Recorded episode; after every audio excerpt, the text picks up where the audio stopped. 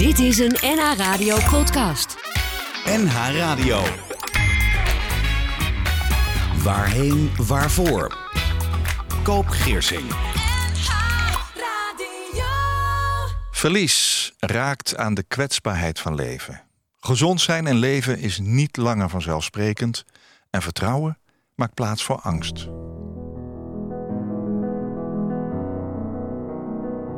Welkom. Je luistert naar een nieuwe aflevering van Waarheen Waarvoor op NH Radio. Ik ben Koop Geersing. En ook in deze aflevering praat ik weer met een gast over verlies, over rouw, verdriet, leven en dood. Door het dal gaan en er weer uitklimmen. Afleveringen zijn als podcast te beluisteren via nhradio.nl en via alle andere podcastplatforms. Mijn gast is Brenda van Zanden, getrouwd met Johan, moeder van Isabel, van Noralie en Dorian. En Brenda heeft het zichzelf gegund om tijdens de zeer intensieve zorg voor haar dochter Isabel keuzes te gaan maken voor zichzelf, waardoor er rust en ruimte is ontstaan om er nog beter voor haarzelf en haar gezin te kunnen zijn. Welkom Brenda. Dankjewel. Je blijft altijd moeder, hè? ook van je overleden kind, Isabel. Die is bijna drie jaar geleden overleden. Hoe gaat het vandaag met jou en met jouw gezin? Ja, het gaat uh, eigenlijk uh, heel goed. Nou, ja. dat, is, dat klinkt heel bijzonder. Het is, Ja. het is bijna drie jaar. Het was op eerste kerstdag Ja, 2019. Klopt. Ja, het is alweer bijna drie jaar geleden, inderdaad. Ja. Ja, maar ik kan eigenlijk alleen maar echt zeggen dat het goed gaat. Ja. Ja, ja, ja, Er komt ook een, een soort lach op je gezicht. ja, ja, ja. Ben je gelukkig? Nou ja, dat, dat voelt ook altijd wel een soort van, ik weet niet wat het is, trots. Of Ja? ja, dat we dat zo eh, mooi met elkaar eh, doen. Ja. Ja, Nou, ja. ik vind het vooral ook heel bijzonder en, en, en knap. Ik kan me dat zelf natuurlijk niet voorstellen wat er gebeurd is. Welke plek heeft Isabel in jullie dagelijks leven? Ehm, ja, eigenlijk is, eh, is Isabel er nog steeds altijd en overal Ja. bij. Ja. Ook al eh, eh, hebben we het dan niet over haar, maar toch ja, dat je vaak in de momenten van de dag wel weer even aan haar denkt. Of dat een van de kinderen het er bijvoorbeeld nog over haar heeft. Dus het was net ook in de, de reis hier naartoe dat eh Noralie eh, nog zei van... mam, ik zie buiten, buiten een hele heldere ster... en die reist eigenlijk de hele tijd met ons mee, zei ze. Dus dat is Isabel. Oh, echt? Ja, dat ja. zei ze, ja. Ja, En Noralie is zeven jaar. ja En klopt. Dorian is vijf. Hè? Dorian is Ze lopen hier eh, te dartelen buiten het raam. Ja. Ehm, wat, wat betekent Isabel voor hun? Eh, nou ja, we hadden het net inderdaad ook over, over trots. Ja, zij zijn ook altijd heel erg trots. eh, en nog steeds eigenlijk op, op Isabel, hun grote zus. Ja. Ja, het is gewoon, eh, het is gewoon Isabel, hun zus. ja. Heb je thuis, thuis liefde. iets van een foto met, met, met dingetjes erbij? Of, of een, Ja, wij hebben thuis eh, in, de, in de keuken hangt een hele mooie grote foto van haar en ook van onszelf daarbij. En eh, we hebben in de woonkamer een heel mooi kastje staan met allerlei eh, mooie eh, spulletjes, foto's. En we hebben achter in onze tuin hebben wij een hele mooie, ja, wij noemen het een, een levensboom, hebben wij laten maken. Dat hebben wij al bedacht toen Isabel nog leefde. Ja. Zo van, goh, wat zou het mooi zijn als wij nou, iets, iets hebben. En het was eigenlijk toen nog met de gedachte ook voor haarzelf. Want je kan er ook allerlei dingen aan ophangen. En, en Isabel hield ervan om, om naar dingen te kijken wat heel veel licht gaf of wat geluid maakte. Ja. Dus dat kon je dan ook aan die boom ophangen. Dus het was dan ook eigenlijk de bedoeling van... dan konden we Isabel daar ook bij zetten... en die kon daar dan ook naar, naar kijken. Oh ja. Ja. Ja. Maar eh, ze heeft hem nog wel gezien. En ik denk dat hij... maar dat doe ik, ik weet niet op de dag nauwkeurig... of dat nou in oktober of november van 2019 geweest is... maar toen is die boom geplaatst. Toen heeft ze hem nog wel eventjes gezien. Maar ja, toen is ze natuurlijk later overleden. Ja. Maar ja, dat is gewoon echt een, een, een prachtig, eh, ja, echt een, een monument wat nu achter in onze tuin staat. Waar Ja. je ook heel mooi bij kan zitten. En ja, dat is eh, een heel bijzondere plek. Ja. Ja, staat ook gewoon achter, achter in onze tuin. Ja. Ze is overleden op eerste kerstdag. Dat is ook een bijzondere dag op de een of andere manier. Je zei net al even voordat we in de uitzending zaten. De dag van het licht eigenlijk. Ja, ja. Nou, ook weer, weer terugvallende op dat stuk dat Isabel heel erg van, van lichtjes en geluid Oh ja. hield. ja. ja, kunnen wij het nu ook heel mooi zien dat, dat eh, ja, al, al voordat kerst begint, Mhm. komen er overal lichtjes eh, tevoorschijn. Dus ja, dat geeft ons ook wel weer heel veel troost om, eh, ja, om dat licht te zien waar zij gewoon heel erg van hield. En ja, wij vinden, we vinden het nog steeds een hele mooie dag, Ja. eh, de eerste kerstdag. Ehm, want ik weet nog wel dat er, dat er toen op dat moment gezegd werd van nou ja, eh, kerst zal nooit meer hetzelfde zijn. Ja, dat klopt misschien ook wel, maar er zit voor ons toch ook wel weer een, ja, nog weer een mooi, bijzonder randje aan. En we maken er ook wel eens grapjes over dat eh, we nu op eerste kerstdag eh, eh, niet verplicht naar schoonouders hoeven. Omdat we daar nu wel een hele goede reden hebben om daar niet heen te gaan. Maar Ja. Dat zeggen we dan wel als grap, weet je wel, Ja. zo tegen elkaar. Ja. Van, ja. ja. Ik, ik zei het net even tussendoor. Ben je van tijd tot tijd ook weer gelukkig? Ja. ja. En ben je van tijd Van- tot tijd ook nog weer intens verdrietig? Ehm, intens verdrietig kan ik ook niet, niet eh, zeggen. Nee. Nee, gewoon een... Ik noem het bijna altijd een, een, een fijn soort verdriet of zo. Ja. Hoe moet ik me dat voorstellen? Ja, gewoon op bepaalde momenten dat je dan even weer gewoon vol aan haar denkt. Of dat ze, dat ze zelf even weer laat weten dat ze er is. En, Ja. Maar ik ervaar dat niet als intens verdriet. Ook, Nee. nou, misschien komen we daar later ook nog wel op, omdat ik gewoon heel sterk voel dat ze nog heel dichtbij is. Ja, Ja. ja, ja. Fijn verdriet. Ik, het is voor mij een nieuwe term, maar ik, ik vind hem wel. Ja, eh, misschien voelt ze dan hebben. nog wel weer dichterbij op dat Ja. moment. Ja. Ja, ja, dat je dan vaak door drukte in de dag zo geleefd kan worden dat je er ook wel eens aan voorbij gaat. En dat juist dat verdriet jou weer even, even weer in het moment brengt. Ja. En dan toch weer, ja, dat je even weer tot stilstand komt, misschien ook wel. Mhm. Wat op, op momenten ook wel even heel goed kan zijn. Ja. Dus misschien daardoor ook wel fijn verdriet. Ja. ja. Oké. Je hebt me laten weten dat je het als volgt ziet. Ik heb haar niet losgelaten. Ik ben haar anders gaan vasthouden. Dat vind ik hele mooie. Mijn gast in deze aflevering van Waarheen Waarvoor is Brenda van Zanden. Zij en haar man verloren na zes jaar van intensieve zorg hun dochter Isabel. Op eerste kerstdag 2019 is Isabel aan de gevolgen van een longontsteking overleden. En ik lees, we wisten dat dit kon gebeuren, maar het is toch zo groots, zo intens, daar kun je niet op voorbereiden. Brenda, jullie kregen een kerngezonde dochter, maar na een half jaar na de geboorte bleek dat ze een zeer ernstige hersenafwijking had met een korte levensverwachting. Hoe kwam je er zelf achter? Ehm, hoe kwamen wij daar zelf achter? Je hebt iets ontdekt. Je dacht, ik moet Ja. naar de dokter of zo. Ja, Wat ging er nou, niet goed? het ging eigenlijk zo. Eh, wat je wel vaak hoort als je een eerste kind krijgt, hè, dat je eigenlijk geen idee hebt hoe dat allemaal werkt, zo'n kind. Dus ehm, we hadden wel een beetje kleine dingetjes waarvan we dachten van ja, klopt dit wel? Wat dan bijvoorbeeld? Gaat dit wel zo? Nou, ze had bijvoorbeeld eh, eh, geen. ze konden haar hoofd niet zelfstandig omhoog houden. Dus dat bewoog ook heel erg. Dus dat, daar vroeg ik ook wel eens na bij collega's. Zo van: Goh, hoe is dat bij jullie eh, kind? En eh, wanneer werd dat beter? Oh ja. En toen is er ook nog wel fysiotherapie eh, bij ons thuis geweest die met haar getraind heeft. Maar daar werd het eigenlijk ook niet, niet beter van. En toen begon ze op een gegeven moment hele rare bewegingen te maken. Een beetje een soort van alsof ze in elkaar dook. Alsof ze, dat dachten wij, buikkrampen had. En zo zijn wij ook op, eh, bij de huisartsenpost gekomen. Ehm, maar die huisarts die daar toen dienst had, die is eigenlijk toen meegegaan in dat verhaal van de buikkramp. En die zei toen van ja, geef haar maar eh verse eh, sinaasappelsap. Dan komt dat wel op gang en dan zullen die krampen ook wel gaan verdwijnen.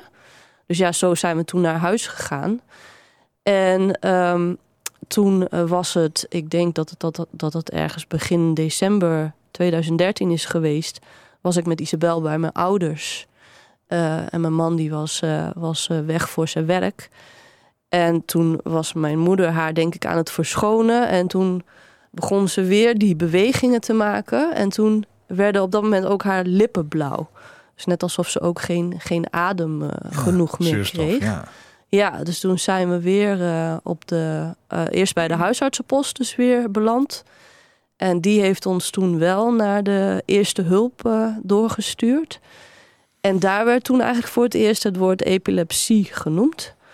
Ja, en toen is eigenlijk het, het balletje gaan rollen. En ja. ja.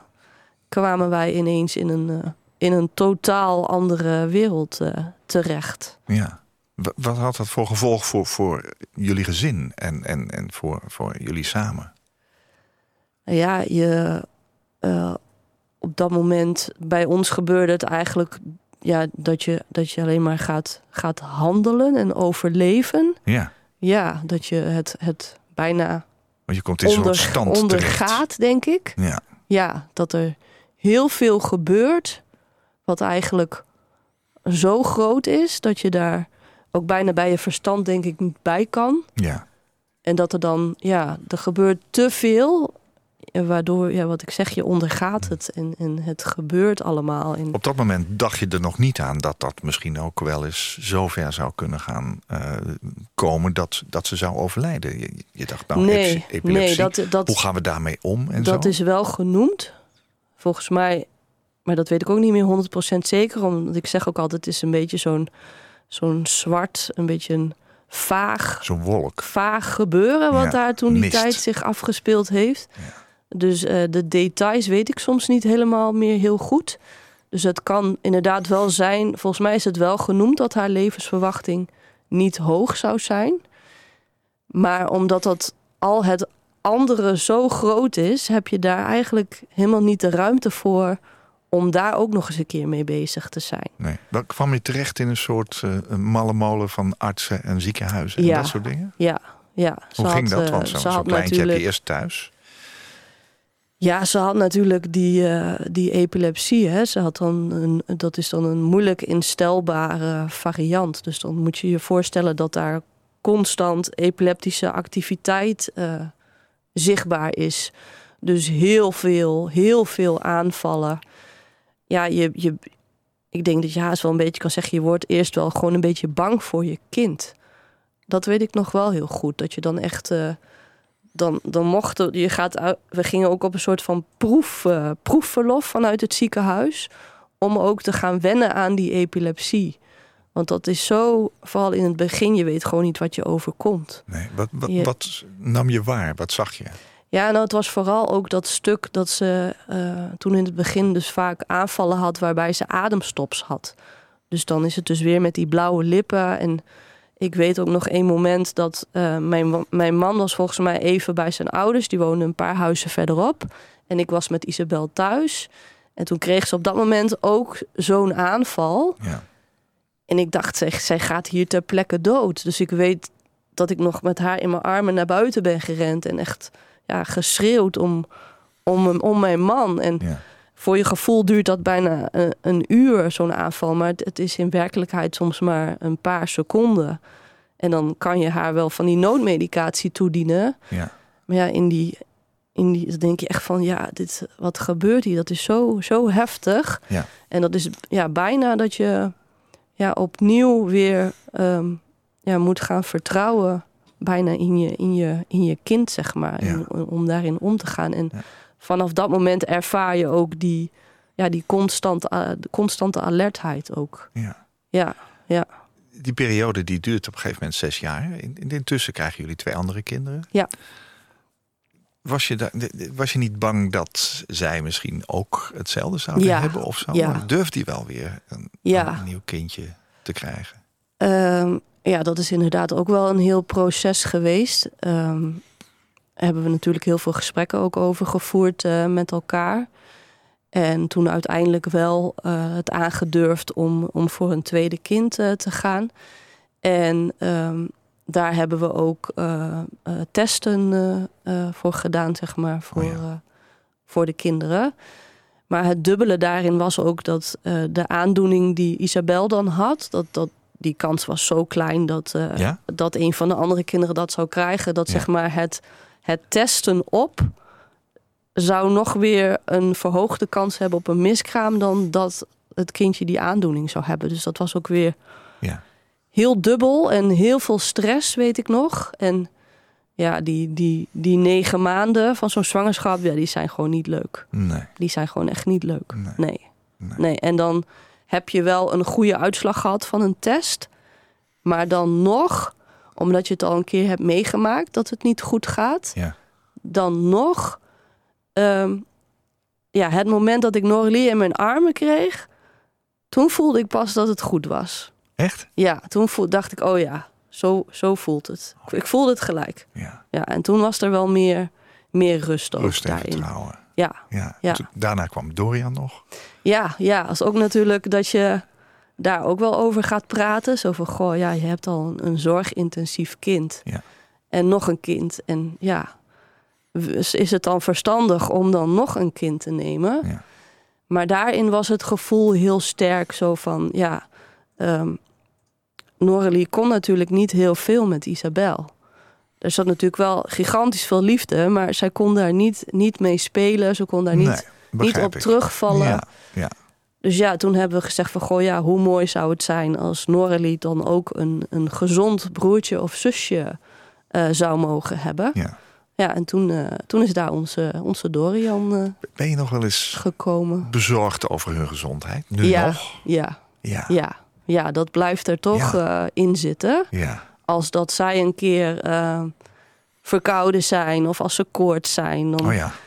dan voel ik dat er toch wel een soort van eh, ja, adrenaline of een soort van alarmbel aangaat. Zo Ja. van, oh god. weer in de alarmstand staan. Ja, zo van, oh god. Oh, en dan vind ik dat heel lastig, weet ik ook. Dat het bijna soms nog wel eens lastiger voelt als bij Isabel. Dat ik Oh ja. dan, eh, ja, want zij kunnen ook precies vertellen wat er is dan. Hè? En dan denk ik van, oh ja, dat voelt heel, ja, ja nog, soms nog wel eens spannender. Ja. Ja, bijzonder eigenlijk. Ik heb jou gevraagd om drie liedjes mee te nemen Ja. naar deze uitzending van Waarheen Waarvoor. En daar heb je over nagedacht.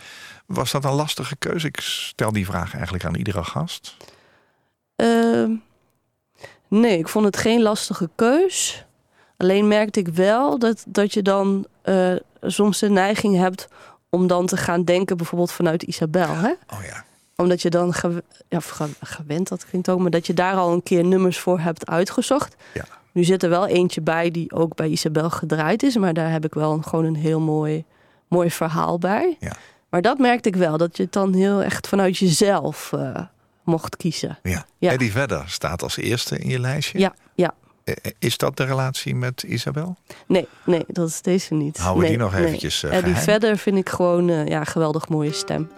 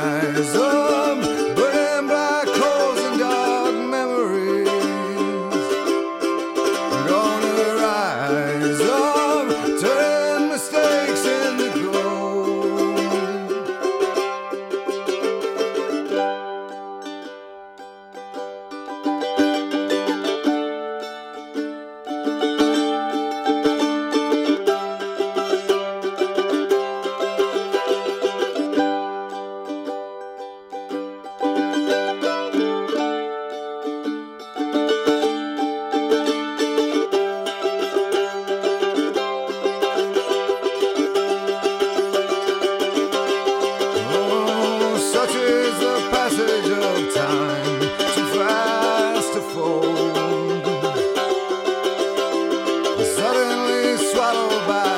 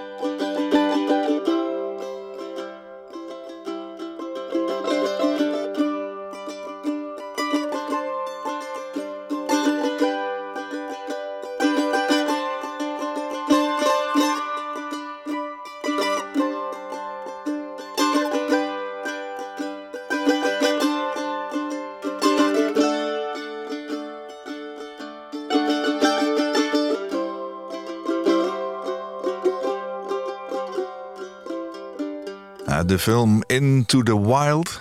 Eddie Vedder op ukulele met het eh, liedje Rise. Heel mooi. Ja, Ja. mooie stem. Ja, Pearl Jam vind je natuurlijk ook mooi dan. hè? Ja, klopt. Ja. Ja. Brenda van Zanden is mijn gast in Waarheen Waarvoor op NH Radio. Brenda, je krijgt op enig moment te horen dat je dochter Isabel niet oud wordt. En dat heb je heel lang aan de kant gezet vanuit de gedachte... mijn dochter gaat niet dood. Eh, toch wist je dat het zou gebeuren. En je liet me weten dat het jou ehm, ja, heel veel rust en ruimte heeft gegeven... is toen je heel bewust bezig bent gegaan met het eventuele overlijden van Isabel, aangezien je daar liever eigenlijk niet mee bezig was. Hoe ging dat proces? Ja, ik, ik merkte op een gegeven moment heel erg dat daar, dat daar inderdaad heel veel weerstand op zat op dat stuk. Wat natuurlijk ook heel logisch Dat is. ze dood zou gaan. Ja, Ja. ja. Ja, dat, dat, ja, dat lijkt me hartstikke logisch. Dat je dat eh, als moeder zijnde uiteraard niet wil. Dat ontken je. Ja, Ja. ja. dus als, eh, als inderdaad een arts dat tegen jou zegt, eh, dat, dat er eigenlijk zoiets ontstaat van ja, nou dat zullen we nog wel even zien. Ja. Weet je, zo. Maar ja, met, met de jaren ehm, eh, zag ik dat mijn, mijn man er wel steeds meer mee bezig ging. Johan. Ja. Ja, ja. En ehm, hij eh, voerde ook al wel bepaalde gesprekken met, met professionals waar ik dan niet, niet bij was. Dat, dat wilde ik gewoon niet. Waren het twee aparte, nou zeg maar, protocollen in jullie familie? Ja, we zeggen altijd, eh, Johan is altijd heel erg van, van het regelen en echt van de, hij is echt van de, van de praktische zaken. Ja. Ehm, ja, je praatte voor de uitzending ook al met hem. Toen vertelde hij al over het, het logistieke. Ja, hij Ja, nou, dat- werkt voor de Koninklijke Marine en hij Ja. zit in de logistiek. Ja, begrepen. nou daar is hij dus eigenlijk eh, eh, uitzonderlijk goed in. en ehm, zo heeft hij zeg maar het, het, eh, het nou, laten we nu even, het project Isabel. En dat klinkt misschien heel, heel, ja, ik weet niet hoe dat, hoe dat overkomt. Maar in ieder geval, hij had dat bij ons thuis zo geregeld, echt tot in de detail, tot in de, in de puntjes. Dus dan hebben we het over eh, al haar hulpmiddelen, weet je, al alle budgetten. Er komt heel wat bij kijken als je, als je een zorgintensief eh, kind hebt. Ja. Maar want, dat, want Isabel is een hele periode ook thuis geweest. Die moest je zelf verzorgen. ja, Isabel is eh, altijd. dat was ook ons doel om Isabel thuis te verzorgen Ja. En om haar daar een eh, ja, eh, zo mooi mogelijk leven te geven, gewoon in haar eigen Ja. eh, liefdevolle omgeving. Ja. En Johan ging daar anders mee om dan jij, zou je kunnen zeggen. Eh, ja, nou, hij was dus heel erg in, in het praktische. Hij, hij wilde haar een, een zo mooi mogelijk leven geven, zodat alles helemaal perfect was. Dus dan heb je het over kwaliteit van leven. Maar Ja. uiteindelijk is hij dus ook heel erg bezig gegaan met kwaliteit van sterven. Ja, en waarvan ik dan dacht van, jongen, ze is er nog. Doe even normaal. Ja. Dat is wat ik geregeld gedacht heb. Ja. Want dan kwam hij bijvoorbeeld eh, thuis en dan zei hij van, ja, ik heb eh, nu weer een, eh, een nieuw soort manier van opbaren ontdekt. En dan had ik een beetje met mijn Wou jij het nog niet over oren dat, dat ik denk Ja. van jongen, ja, maar ze is er toch nog. Ja. Maar ik heb hem Leverde daar. dat stress op ook, onder elkaar? Ehm, nee, want ik kon hem daar wel heel erg in vrijlaten. Dat ik wel heel sterk voelde van ja, dit is, dit is jouw manier. Ja, En dat, dat, dat is gewoon helemaal oké. ja. En ik, ik vind er verder ook, ook niks van. En ehm, uiteindelijk hebben wij dus een half jaar voor het overlijden... hebben wij ook een, een rouwtherapeut eh, bij de hand eh, genomen. Mhm. En eh, toen kwamen we zeg maar ook echt, echt nader tot elkaar. Dus dat het soms leek alsof het twee aparte paden waren waar wij op liepen. ja. Maar eigenlijk liepen we wel altijd op hetzelfde pad. En dat kwam toen met die rouwtherapie heel mooi naar voren. Omdat je, ja, je kan je voorstellen dat je door alle hectiek van de, van de dag... eh, met een zorgintensief kind en nog twee andere kinderen en, en je baan... dat je soms niet de gesprekken kan voeren die je zou willen voeren. Dus Nee. ook over het onderwerp eh, sterven.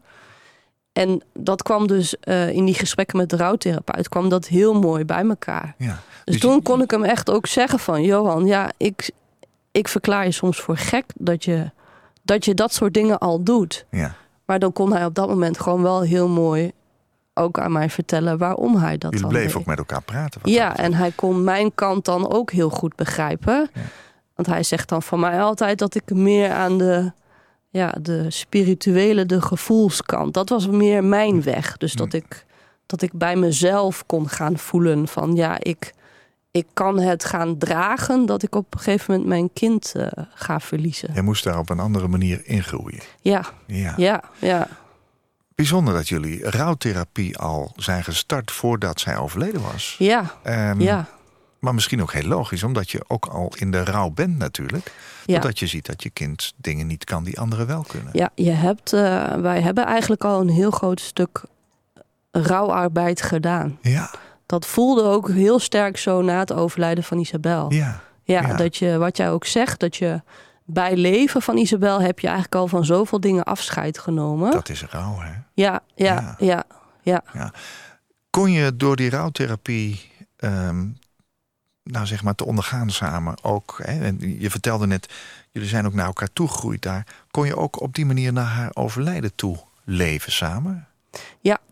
Ja, dat is eh, uiteindelijk als een, als bijna als een perfecte puzzel in elkaar, in elkaar gevallen. Ja, Dus dat je echt eh, merkte van ja, de manier waarop wij er allebei mee bezig zijn geweest, dat, dat viel uiteindelijk helemaal precies samen.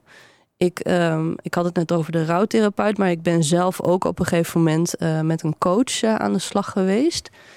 En ehm, ik vond het vooral ook een heel lastig stuk dat ik het Isabel niet kon vragen. Dus zij kon mij dat ook niet aangeven. Zo van, ja mama, ik, eh, het is gewoon klaar, weet je. Dat, dat vond ik heel lastig. En toen zei mijn coach van, ja, maar wat nu als jij in de energie contact met haar gaat maken? En ik keek haar aan. Ik denk, nou ja, het zal wel. Vanuit mijn, vanuit mijn nuchtere, nuchtere kijk. Dus ik, nee, nou, het zal wel. En ik was bij haar geweest en ik moest nog best wel een eind rijden om naar huis te komen.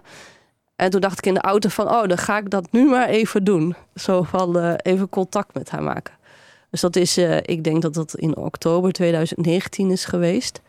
Ehm, en op het moment dat ik dat deed, eh, kwam het nummer van Danny Vera Rollercoaster kwam op de, op de radio. Dat nummer was toen volgens mij net, eh, eh, net gekomen.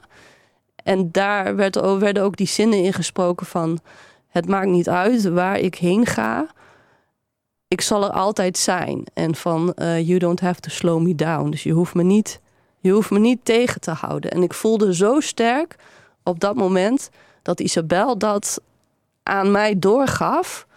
En dat was het moment dat ik, los, dat ik dat los kon laten... waar we het net over hadden.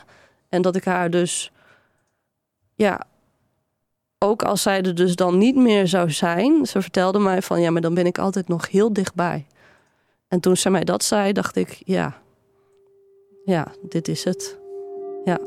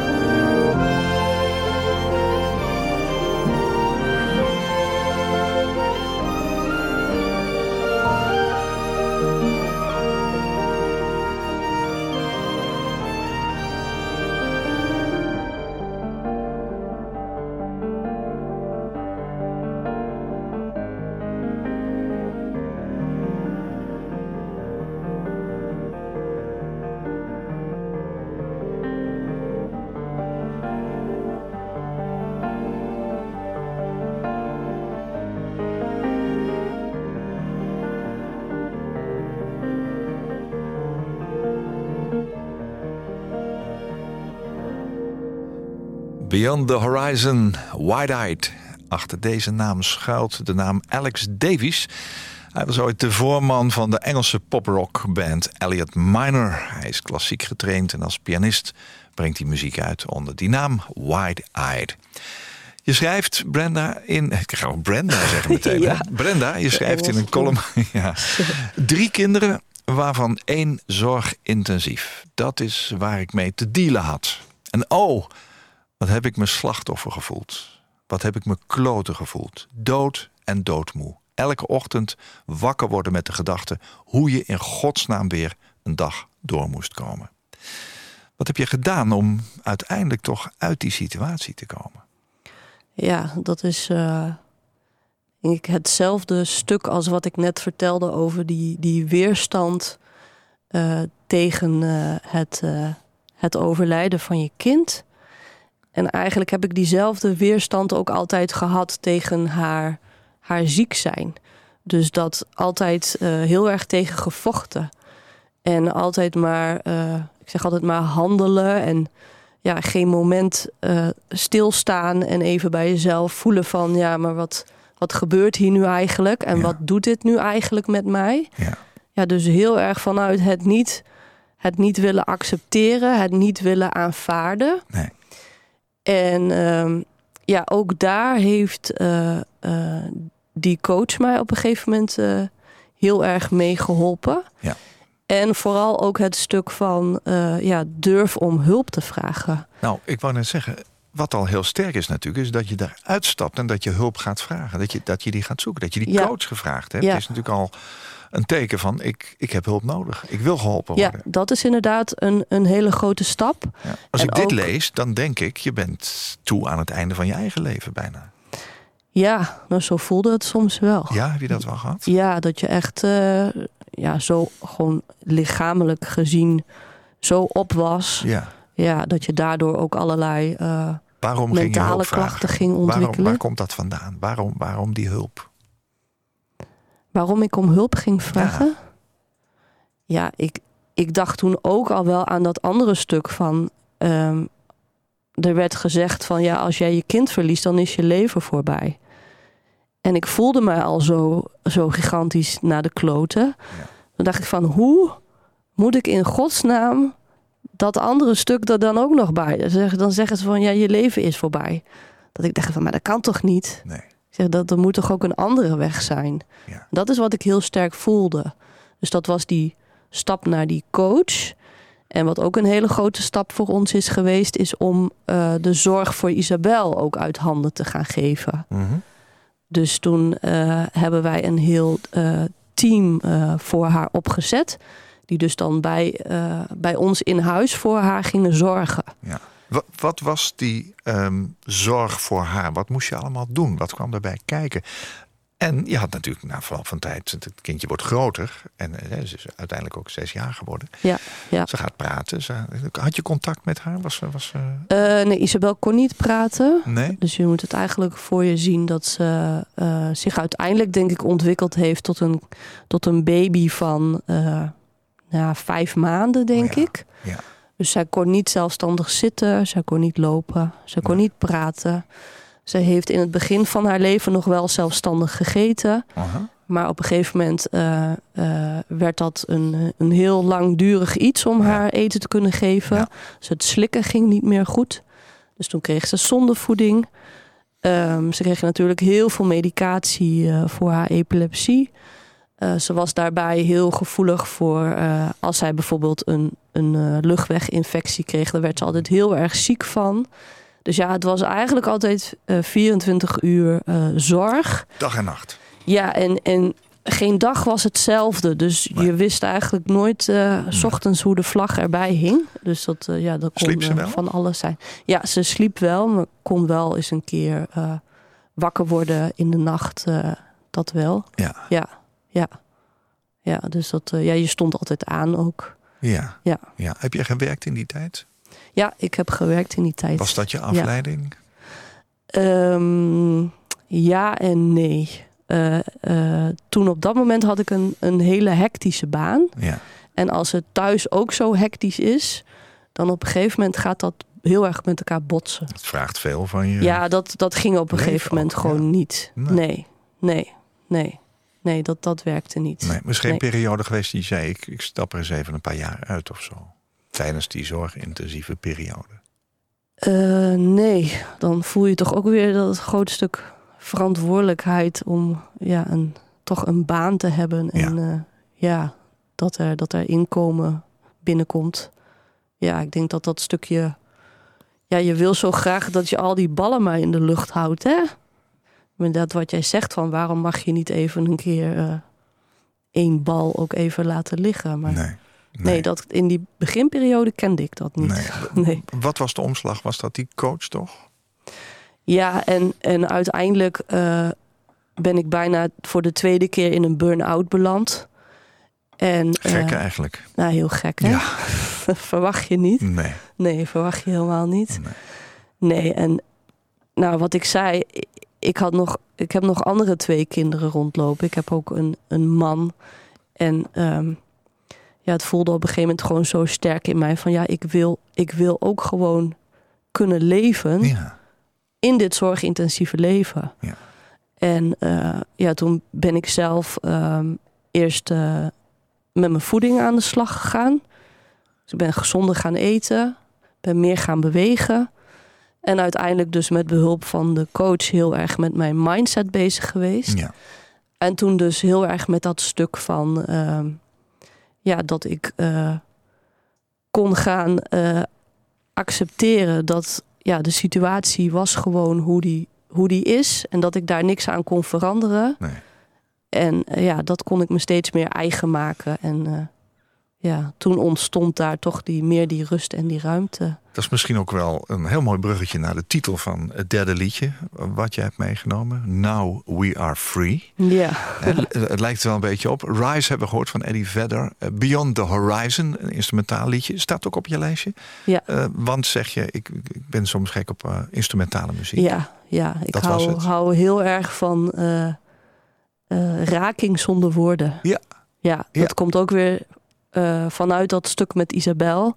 Dat zij mij wel uiteindelijk wel heeft kunnen laten weten dat het helemaal oké zou zijn eh, als zij er niet meer was. Ja, Dat heeft zij mij niet kunnen vertellen met woorden, maar ik heb het wel kunnen voelen. ja. En dat vind ik ook heel mooi aan, aan instrumentale muziek. Dat Ja. je dat echt kan, ja, kan raken. Was dat een stukje muziek dat je bij haar uitvaart ook hebt gebruikt? Nee, dat was eh, Now We Are Free van, eh, van, vanuit de Gladiator. Ja, En ja, die, die is inderdaad ook gedraaid op haar uitvaart.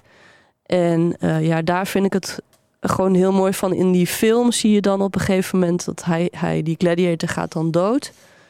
En dan komt hij uiteindelijk weer bij zijn vrouw en kind, die ook overleden zijn. Ja, en dat vind ik gewoon een heel mooie gedachte. Dat mocht ik zelf gaan, dat ik haar weer, eh, haar weer ga zien.